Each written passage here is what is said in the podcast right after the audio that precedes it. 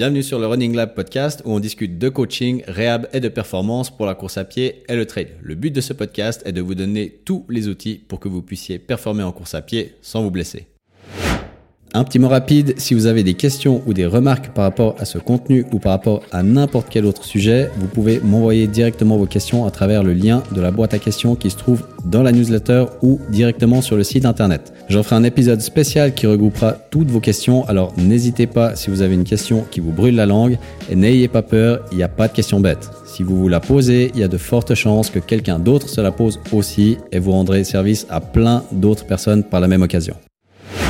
On va parler aujourd'hui de la fracture de stress chez le coureur. Attention à ne pas la confondre avec la périostite. Ici, on va bien faire la différence entre ces deux blessures-là. On va faire aujourd'hui la fracture de stress et la semaine prochaine, vous aurez l'épisode du coup sur la périostite. Donc, on est parti. Donc, pour cette fracture de stress, on va commencer déjà par une petite description. La fracture de stress tibiale, que je vais abréger ici FST, va s'illustrer déjà par des douleurs situées à l'intérieur de votre jambe, juste au-dessus de votre malléole interne. Ce que j'appelle la jambe, c'est la partie qui va du genou à votre cheville. Je parle ici de fracture de stress tibiale, mais la fracture de stress, elle peut aussi se retrouver sur votre fibula, anciennement péroné, ou sur vos métatarses, donc en gros les petits bouts d'os que vous avez au niveau des orteils. Donc contrairement à la périostite tibiale, la douleur liée à la fracture de stress, elle sera plus précise et parfois un peu plus accompagné d'œdème, d'accord ? Donc, petite différence déjà ici entre la fracture de stress et la périostite tibiale. Et au niveau de la course, c'est une douleur que vous allez ressentir assez vite lors de la phase d'impact au sol. Donc voilà, à chaque impact, vous allez beaucoup sentir cette douleur-là parce que c'est une douleur aussi qui va vite vous pousser à vous arrêter de courir. Dans les causes pour cette pathologie-là, donc pour cette FST, c'est une pathologie qu'on va appeler de charge. Donc, ça veut dire que c'est une douleur qui se forme à la suite d'une trop grande répétition de stress mécanique. Qu'est-ce que ça veut dire tout ça ? Ça veut dire surtout qu'on la retrouve en général chez les nouveaux coureurs qui n'ont pas le background de sport d'impact. Si vous êtes nouveau dans la course à pied, que votre corps il a jamais eu l'habitude d'avoir ces impacts répétés, vous êtes à risque de vous faire une fracture de stress. À l'inverse, si vous êtes quelqu'un qui courait tout le temps sur des terrains mous, parce que vous avez l'impression que courir sur du dur, ça va abîmer vos articulations et que d'un coup, vous voulez vous préparer pour je ne sais quoi, un marathon et que vous commencez à faire un max de route, ça peut vous arriver aussi. Donc, de manière générale, retenez que c'est une fracture de charge où vos structures n'ont pas l'habitude de ces impacts répétés lors de votre phase d'appui. Ça peut aussi être par exemple un cycliste qui va vouloir se mettre à la course à pied pour varier les plaisirs. Et du coup, même s'il a mangé des milliers de kilomètres en vélo cet été, qu'il a des cuisseaux incroyables et un cardio incroyable, même si lui, il pense qu'avec ces capacités-là, il peut tenir une heure en course à pied, ses os, ils sont pas forcément prêts à encaisser tous ces stress-là, d'accord ? Donc, soyez déjà bien attentifs à ce niveau-là. Et puis, pour la petite anecdote, sachez déjà que juste 30 minutes de footing, c'est l'équivalent de environ 2500 sauts sur chaque jambe. Donc, c'est quand même une grosse demande. Et si votre corps il n'a pas l'habitude de ça, il va assez vite vous le faire sentir.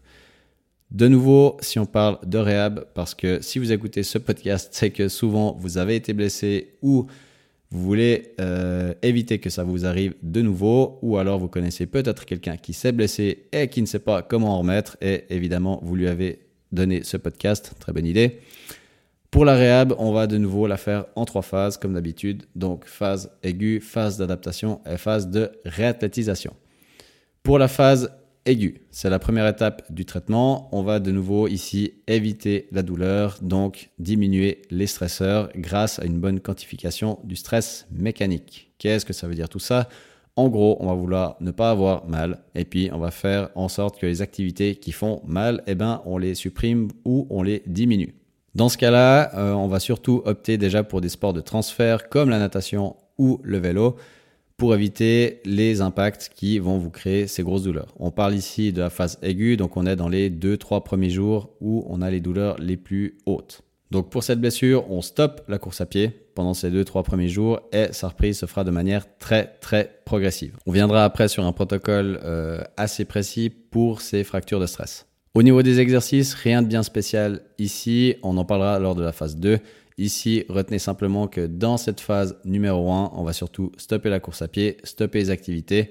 Et puis là, vous pouvez vous reposer pendant 2-3 jours parce que ici, on est dans tout ce qui est les problématiques d'impact. Donc, on ne va pas vous refaire courir tout de suite. Et les exercices, ça peut attendre 1 ou 2 jours dans ces cas-là. Et on en reparlera du coup tout de suite. Donc, on passe direct à la phase numéro 2, phase d'adaptation. Comme je vous l'ai dit à plusieurs reprises, après une blessure tissulaire, type tendinopathie, lésions musculaires, etc. Le but, ça va être de recharger spécifiquement les tissus lésés à travers la surcharge progressive. Vous commencez à le connaître maintenant à force de m'écouter sur ce podcast. Sur le fond, c'est un peu la même chose qu'avec une tendinopathie dans le sens que on va vouloir faire de la surcharge progressive, sauf que ici, au lieu de cibler des tendons, on va cibler des os. Donc, il y a des particularités quand même lorsqu'on va vouloir recharger tout ce qui est osseux. On va appliquer un protocole un peu différent que lorsqu'on veut guérir de quelque chose de tissulaire type tendineux ou ligamentaire. Donc contrairement aux structures plus molles du corps qui répondent très bien aux contractions musculaires volontaires, les os, on va surtout les stimuler par une mise en charge dite compressive. En gros, tout ce qui est gravité, impact, donc plutôt une force compressive verticale. Donc ici, au niveau du protocole, je vais vous parler d'un protocole fait par Tom Goom, qui est The Running Physio en Angleterre. Vous pouvez aller regarder son site internet si vous voulez plus d'infos sur lui. C'est un peu le physio anglais pour la course à pied. Et il a sorti, notamment appuyé par plusieurs études qui sont évidemment à jour, ce protocole de recharge progressive des os. Il va diviser son protocole en 3 catégories. La première, tout ce qui est l'impact vertical en ligne droite. Le deuxième, tout ce qui est le poids et l'équilibre. Et le troisième, tout ce qui est l'impact directionnel. Dans l'impact, en gros, vertical, on aura tout ce qui est marche sur place, qu'on va voir évoluer ensuite vers tout ce qui est skipping à 2 pieds et ensuite vers du jogging, etc. Dans tout ce qui est balance et port de charge, on aura d'abord tout ce qui est du single leg balance, donc de l'équilibre sur une jambe. Ensuite, on aura par exemple un squat à une jambe. Ensuite, on aura des step up. Donc, c'est simplement vous mettez votre pied sur une box et vous montez en vous poussant seulement avec une jambe. Et dans la catégorie impact directionnel, on aura tout ce qui est du side stepping, donc en gros des pas de côté. Ensuite, des pas de côté sautés. Ensuite, avec des plus grands espaces, ensuite tout ce qui est slalom, etc. Donc, chaque fois, vous avez des progressions dans les exercices. Et l'idée de tout ça, c'est que vous commenciez par 1 à 2 minutes d'activité dans chacune de ces catégories-là. Pour l'étape 1, par exemple, marche sur place, vous allez faire 1 à 2 minutes de marche sur place, 2 à 3 fois par jour. Et il faut que les 2 à 3 fois, ce soit séparé en gros de 4 à 8 heures. De repos complet. Et pour progresser, eh bien, il faut que l'activité que vous venez de faire, elle soit sans douleur. Donc ici, contrairement à toutes les douleurs type tendinopathie qu'on a eues dans toutes les autres pathologies, pour les fractures de stress, tout ce qui est osseux, on veut une réhab avec 0 douleur ici. Et de nouveau, si je reprends mon exemple, si je vais dans la catégorie poids et équilibre, on commence par de l'équilibre à une jambe, pendant 1 à 2 minutes, 2 à 3 fois par jour, avec des espaces de 4 heures entre les exercices. Si ça, c'est sans douleur, eh bien vous passez à la phase d'après. Phase d'après, single leg squat, donc squat à une jambe. Vous faites 1 à 2 minutes de cet exercice-là. De nouveau, si c'est sans douleur, vous passez à la phase après, etc., etc. Vous voyez qu'on peut très vite se remettre de ça, voire qu'on peut s'en remettre en quelques semaines, quelques mois.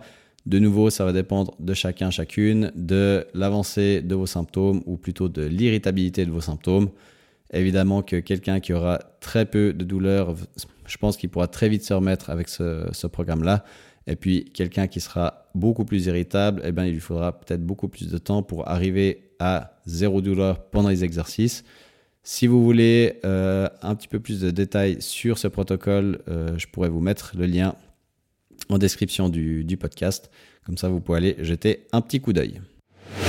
Un petit mot rapide, si vous souhaitez préparer un objectif ou simplement avoir un suivi personnalisé à distance pendant plusieurs mois, vous pouvez vous rendre dans la partie coaching à distance sur le site internet. Je vous accompagne pendant la durée de votre choix pour l'objectif de votre choix. Pas de programme générique ou de formule toute faite. Je vous enverrai chaque semaine votre programme personnalisé qui répond à votre situation et à vos objectifs. Si vous voulez avoir un avant-goût du suivi, vous pouvez prendre contact avec moi et on fixera ensemble une session découverte où on discutera de votre situation, de vos objectifs et de comment est-ce qu'on pourrait travailler ensemble pour vous faire progresser dans cette direction. Et si le courant passe bien, on pourra commencer l'aventure directement. Alors n'hésitez pas à me contacter pour qu'on fixe ensemble votre session découverte. Et pour finir avec ce petit protocole-là, si je prends par exemple la première colonne de tout ce qui est impact dans l'axe, une fois que vous avez fait toutes les étapes de la première colonne et que vous êtes capable de sauter sur place pendant 30 à 60 secondes, eh bien vous pouvez commencer à faire des petits footings de 2 à 5 minutes. Vous voyez que c'est très progressif et que ici on veut vraiment pas brûler les étapes avec cette fracture de stress. Donc si on reprend déjà un petit peu ce qu'on a vu jusqu'à ici pour cette fracture de stress, phase 1, on veut vraiment quasiment du repos complet pendant 2-3 jours, histoire de vraiment enlever les impacts que vous avez lors de la course à pied et pour que vos os, eh bien, ils se mettent déjà à récupérer. Vous pouvez faire des activités de transfert type vélo, natation, toujours pour garder ce côté cardio et stimulation de votre système cardiovasculaire qui aidera votre corps à récupérer un peu plus vite. Et phase 2, on va recharger gentiment vos os, donc avec le petit protocole que je vous ai évoqué avant de Tom Goom. Je vous mettrai un lien dans la description pour que vous puissiez aller voir ce protocole-là plus en détail. Phase 3 maintenant, dans cette phase, on va continuer à progresser sur le programme vu dans la phase 2. En gros, le programme que je vous ai évoqué avant, il fera office de phase 2, phase 3 parce que c'est surtout grâce à lui qu'on va évoluer. Et une fois que vous serez au bout de ce programme dans chacune des catégories à la fin de toutes les étapes, là, on pourra commencer à parler de course à pied et de nouveau réintroduire progressivement du volume en course à pied. On pourra quand même continuer à faire tous ces exercices d'impact, mais là, on pourra quand même parler un petit peu plus de nouveau de course à pied et vous serez content déjà à ce niveau-là. Donc pour la course à pied, on va commencer à courir de manière continue en gardant progressivement une augmentation du volume. On a vu qu'avant, à la fin de ce petit programme, on pouvait courir de 2 à 5 minutes, donc on va partir depuis là. Et au début, ben, vos premiers runs, ce sera peut-être des sorties de 10 minutes, pas plus. Et comme d'habitude, vous allez respecter l'augmentation de charge de 10% environ par semaine. Donc oui, ça va être aussi très long.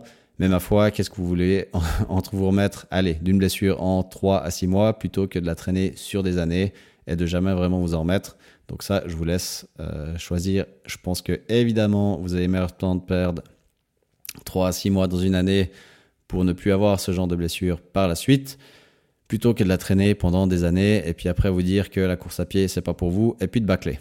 Ensuite, au niveau des exercices, on va augmenter la charge en ajoutant du poids dans les exercices, toujours pour stimuler la régénération osseuse par une mise en charge verticale compressive. Tous les exercices, on avait vu avant dans le petit programme, il y a tout ce qui est des squats, squat à une jambe. Vers la fin de la réhab, on passera à tout ce qui est pliométrie, notamment avec les pogo jumps. Pour les adeptes qui ne seraient pas encore au courant de ce que c'est les pogo jumps, simplement vous prenez une application métronome sur votre téléphone, vous commencez par mettre par exemple 120 battements par minute, et puis vous lancez le métronome et le but ce sera de se calquer sur le rythme, tout d'abord par exemple à pieds joints. Donc vous êtes sur vos deux pieds, vous sautez à 120 BPM pendant... Au début, on va dire 30 secondes, 5 fois. Et puis, de nouveau, on aimerait que ici ce soit sans douleur. Vous pouvez faire cet exercice-là 2-3 fois par jour, toujours en respectant les 4 à 5 heures d'écart entre les exercices. Et le but, de nouveau pour cette fin de réhab, ensuite, c'est de jouer un petit peu avec les appuis que vous mettez au sol. Donc, passer de 2 appuis en pied joint à par exemple 2 appuis mais en position fente. Et puis d'alterner un pied en avant, l'autre derrière, etc. Toujours à 120 BPM. Et ensuite, pour rendre la chose un petit peu plus difficile, eh bien, vous pouvez diminuer le tempo, donc passer de 120 à 110, 110 à 100. Donc là, vous verrez que vous allez devoir sauter beaucoup plus haut et avoir, on va dire, un minimum de temps d'impact au sol. C'est le but de ces pogo jumps. Mais ça, c'est de la fin de réhab. Et si vous voulez plus de détails par rapport à ces petites choses-là, eh bien, vous pouvez m'écrire directement ou directement prendre contact avec moi pour du coaching. Donc si on résume un petit peu toute cette réhab, phase 1, on a dit on diminue les stresseurs, on stoppe la course à pied pendant 2-3 jours, le temps que les douleurs diminuent. Ce qu'on va vouloir garder tout au long de la réhab, c'est du zéro douleur dans les exercices. On a vu que la phase 2 sur la phase 3 aussi, on aura ce programme de Tom Goom de remise en charge progressif de tout ce qui est osseux, avec 3 catégories, donc plan directionnel, tout ce qui est poids, équilibre, et ensuite charge dans l'axe. Vous faites vos petits exercices un par un, toujours en respectant le zéro douleur, 1 à 2 minutes par exercice. Et une fois que vous êtes à la fin de son petit programme, on peut recommencer à courir 2 à 5 minutes. Et à partir de là, je pense qu'on peut dire qu'on arrive dans la phase 3 où on recommence à augmenter progressivement le volume et au niveau des exercices, on continue à augmenter progressivement la charge. Et en fin de réhab, toujours avec du zéro douleur, on fera tout ce qui est pliométrie, pogo jumps, etc. Et si tout ça, c'est encore du charabia pour vous, faites-vous suivre par un professionnel de santé, physiothérapeute, médecin du sport, etc., qui saura vous faire, dans l'idéal, une magnifique prise en charge par rapport à cette fracture de stress. Essayez de trouver autour de vous des professionnels de santé qualifiés en course à pied, ça aidera grandement. Mais si vous êtes un peu étranger encore à toutes ces notions-là, faites-vous suivre par quelqu'un, histoire de ne pas laisser traîner ça trop longtemps. Au niveau de la durée, justement pour ce genre de blessure, comme chaque blessure, on va dire, de charge en course à pied, même si ici on est dans le cas d'une surcharge osseuse, ça va varier d'une personne à l'autre en fonction de l'expérience de course. On a vu ici que ce genre de blessure, en général, ça arrive chez les nouveaux coureurs, voire les personnes qui n'ont pas du tout l'habitude de faire de la course à pied, par exemple les cyclistes, et qui se mettent à la course à pied. Donc si c'est vite pris en charge et qu'on la dépiste rapidement et qu'on applique ce joli petit protocole directement, on peut s'en sortir, on va dire, dans les 2-3 semaines, je pense, peut-être même moins. Par contre, si on tarde à mettre un diagnostic dessus, qu'on essaie quand même de courir par-dessus parce qu'on se dit que c'est des douleurs qui sont quand même supportables, on fait le petit cercle vicieux du « je m'arrête 3 jours, je recommence à courir, ça me fait mal, je m'arrête 3 jours, je recommence à courir, ça me fait mal », eh bien on va traîner ça pendant des mois. Et ce qu'on va éviter, c'est que ça devienne chronique, que ça dépasse les 3 mois. Donc pour éviter ça, s'il vous plaît, faites-vous suivre par un professionnel de santé qualifié pour éviter que vous traîniez ça à vie, que vous soyez dégoûté de la course à pied et que vous puissiez dire à tous vos potes « Non, mais de toute façon, la course à pied, c'est pas pour moi et tu verras, ça fait mal au tibia ». Et pour finir sur cette fracture de stress, là ici on parle surtout, je pense, de fracture de stress tibiale qui est la plus commune en course à pied. Elle est très fréquente chez les nouveaux coureurs ou les personnes qui n'ont pas l'habitude de tous ces impacts au sol. La prise en charge, elle sera différente de la périostite dont on va parler la semaine prochaine parce que les structures touchées ne sont pas les mêmes et on s'en remet très bien avec un traitement conservateur qui est le traitement qu'on a vu dans cet épisode et toujours en respectant ces principes de surcharge progressive et de quantification du stress. Voilà pour cet épisode, j'espère qu'il vous a plu. On se retrouve la semaine prochaine pour le suivant. Allez, ciao! Un petit mot rapide, je fais aucune pub pour faire parler de ce podcast parce que je suis persuadé que le bouche à oreille, c'est le meilleur moyen de partager mon message et surtout de trouver les vraies personnes concernées. Alors si je n'ai qu'une demande à vous faire, c'est de partager ce podcast autour de vous et de me taguer dans vos posts quand vous le faites. Ça vous prend qu'1 minute, mais ça représente énormément pour moi. Et vous aider par la même occasion des tonnes de coureurs et coureuses autour de vous qui vous seront peut-être reconnaissants d'avoir partagé ce contenu.